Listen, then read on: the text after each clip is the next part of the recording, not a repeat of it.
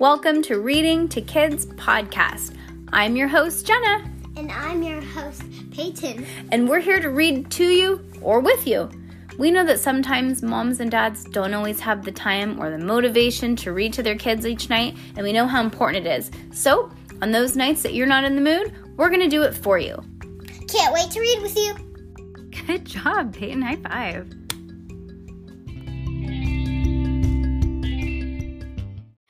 A series of unfortunate events. Book the fourth. Ba-da-bum. Oh. What was that noise? Do it again. Book the fourth. The Miserable Mill. Chapter 2. It is much, much worse to receive bad news through the written word than by someone simply telling you, and I'm sure that you understand why. When somebody simply tells you bad news, you hear it once, and that is the end of it. But when bad news is written down, whether in a letter or a newspaper or on your arm in felt tip pen, each time you read it, you feel as if you're receiving that news again and again. For instance, I once loved a woman for various reasons could who, for who for various reasons could not marry me. If she had simply told me in person, I would have been sad, of course, but eventually it might have passed. However, she chose instead to write a 200 page book explaining every single detail of the bad news at great length.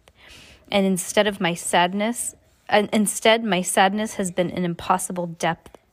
When the book was first brought to me by a flock of carrier pigeons, I stayed up all night reading it, and I read it I read it still over and over as if it is my darling Beatrice is being bringing me bad news every day for the rest of my life. The Baudelaire orphans knocked again and again on the wooden gate, taking care not to hit the chewed up gum letters with their knuckles, but nobody answered. And that very last try the very last they tried the gate themselves and found that it was unlocked.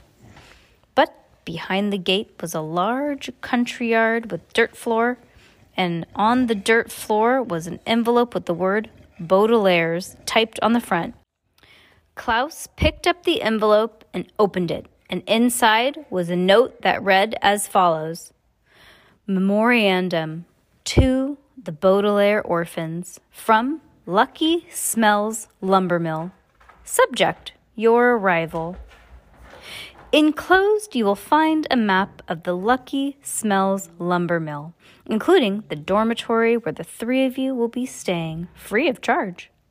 Please report to work with the following morning along with the other employees. The owner of Lucky Smells Lumber Mill expects you to be both assiduous and diligent.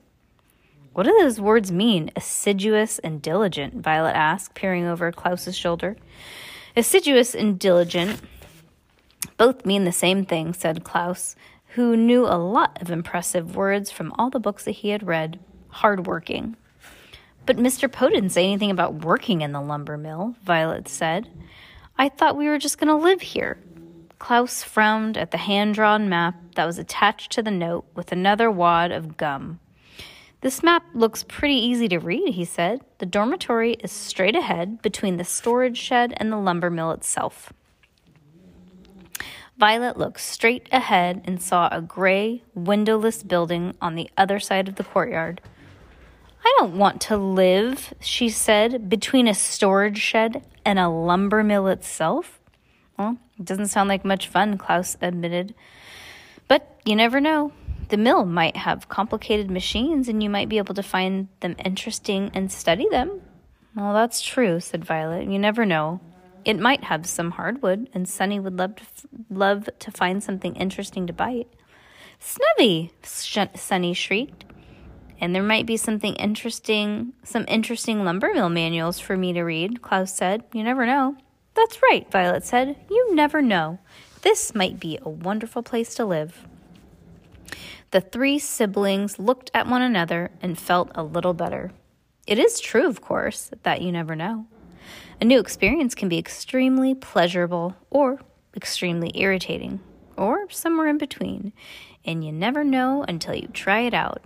And as the Baudelaire children began walking towards the gray, windowless building that they felt ready to try out their new home at the Lucky Smells lumber mill, because you never know.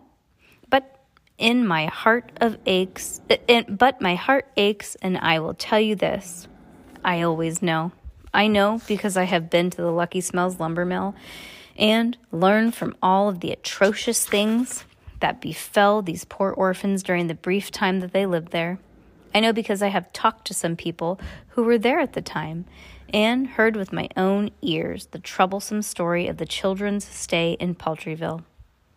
And I know because I've written down all the details in order to convey them to you, the reader, just how miserable their experience was. I know, and this knowledge sits in my heart, heavy as paperweight. I wish I could have been there at the lumber mill when the Baudelaires were there, because they didn't know. I wish I could tell them that I know as they walk across the courtyard, raising those small clouds of dust with every step. They didn't know, but I know, and I wish that they knew, if you know what I mean.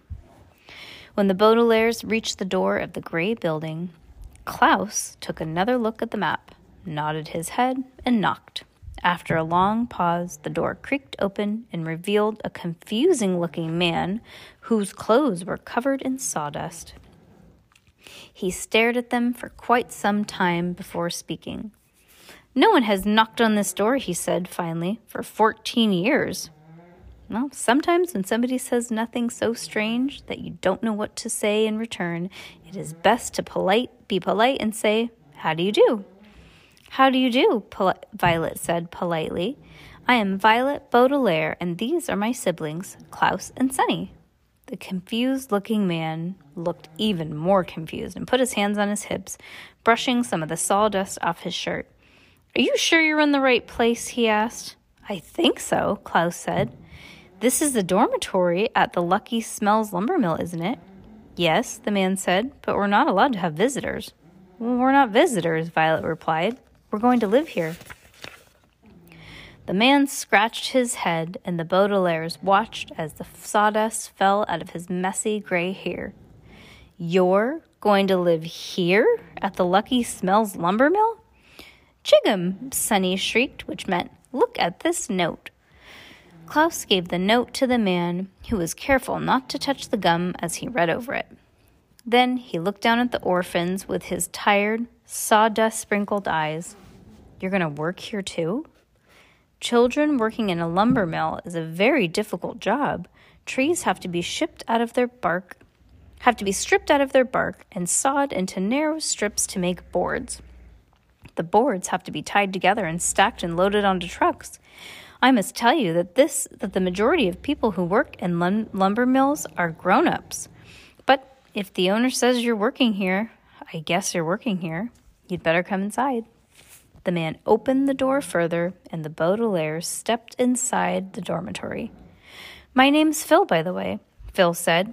You can join us for dinner in a few minutes, but in the meantime, I'll give you a tour of the dormitory. Phil led the youngsters in a large, dimly lit room filled with the bunk filled with bunk beds standing in rows and rows on a cement floor. Sitting or lying down on bunk beds were an assortment of people, men and women, all whom looked tired and all whom looked covered in sawdust. They were sitting together in groups of four or five, playing cards, chatting quietly, or simply staring into space and a few of them looked up with mild interest at the three siblings as they walked into the room. The whole place had a damp smell, a smell room a smell rooms get when the windows have not been open for quite some time. And of course, in this case, the windows had never been opened because there weren't any windows. Although the children could see that somebody had taken a ballpoint pen and drawn a few windows on the gray cement walls. The window drawings somehow made the room even more pathetic. A word here which means depressing and containing no windows. And the Baudelaire orphans felt a lump in their throats just looking at it. This here is the room where we sleep, Phil says. There's a bunk over there in, in the far corner that you three can have. You can store your bag underneath the bed. Through that door is the bathroom, and down the hall, there's a kitchen. that's pretty much the grand tour. Everyone, this is Violet, Klaus, and Sunny, and they're going to work here. But they're children, one of the women said. I know, said Phil, but the owner says they're going to work here, so they're going to work here. By the way, said Klaus, what is the owner's name? Nobody has told us. I don't know, Phil said, stroking his dusty chin. He hasn't visited the dormitory for six years or so. Does anybody remember the owner's name? I think it's Mr. Something, one of the men said. You mean you've never talked to him? Violet asked. Well, we've never even seen him, said Phil. The owner lives in the house across from the storage shed and only comes to the lumber mill for special occasions. We see the foreman all the time, but never the owner. Taruka? Sunny asked, which probably meant, What's a foreman? A foreman, Klaus explained, is somebody who supervises workers. Is he nice, Phil? Oh, he's awful. One of the other men said, and the others took up the cry. He's terrible. He's disgusting. He's revolting. He's the worst foreman in the world. He's pretty bad, said Phil to the Baudelaires. The guy we used to have, Foreman Firstein, was okay, but last week he stopped showing up. It was very odd. The man who replaced him, Foreman Flack. Oh, God, here's another weird name. Flacutono. Foreman Flacutono is very mean. You'll stay on his good side if you know what's good for you. He doesn't have a good side, the woman said. Now, now, said Phil. Everything and everybody has a good side. Come on, let's have supper. The Baudelaire orphans smiled at Phil and followed the other employees up the Lucky Smells lumber mill into the kitchen. They still had lumps in their throats as big as lumps in the beef casserole that they ate for supper. The children could tell from Phil's statement about everything and everybody having a good side, and that he was an optimist. An optimist is a word here which refers to a person such as Phil, who, th- who thinks hopeful and pleasant thoughts about nearly everything. For instance, if an optimist had a left, his left arm chewed off by an alligator, he might say in a pleasant and hopeful voice, Well, this isn't too bad. I don't have my left, my left arm anymore, but at least nobody will ask me if I am right handed or left handed. But most of us would say something more along the lines of, Ah! my arm! The Baudelaire orphans ate their damp casserole and tried to be optimists like Phil, but try as they might, none of their thoughts turned out to be pleasant or hopeful. They thought of they thought of the bunk bed that they would share in the smelly room with windows drawn on the wall. They thought of doing hard work in the lumber mills, getting sawdust all over them, being bossed around by foremen, flacu, oh gosh, flacu, Flacutano. Oh my god, how do you even say that? What is with the ridiculous names? Flacatono. Flacatono. Flacatono? I don't know. I'm going to Google it tomorrow. Foreman Flacatono. They thought of the eye shaped building outside the wooden gate, and most of all, they thought of their parents, their poor parents, whom they missed so much and whom they would never see again. They thought all supper, and they thought while changing into their pajamas, and they thought as Violet tossed and turned at the top bunk, and Klaus and Sunny tossed and turned below. They thought as they did in their courtyard that you never know, and at their new home, they could still be a wonderful one. But they could guess, and at the lucky smells employees snored around them, the children thought about their unhappy circumstances and began guessing.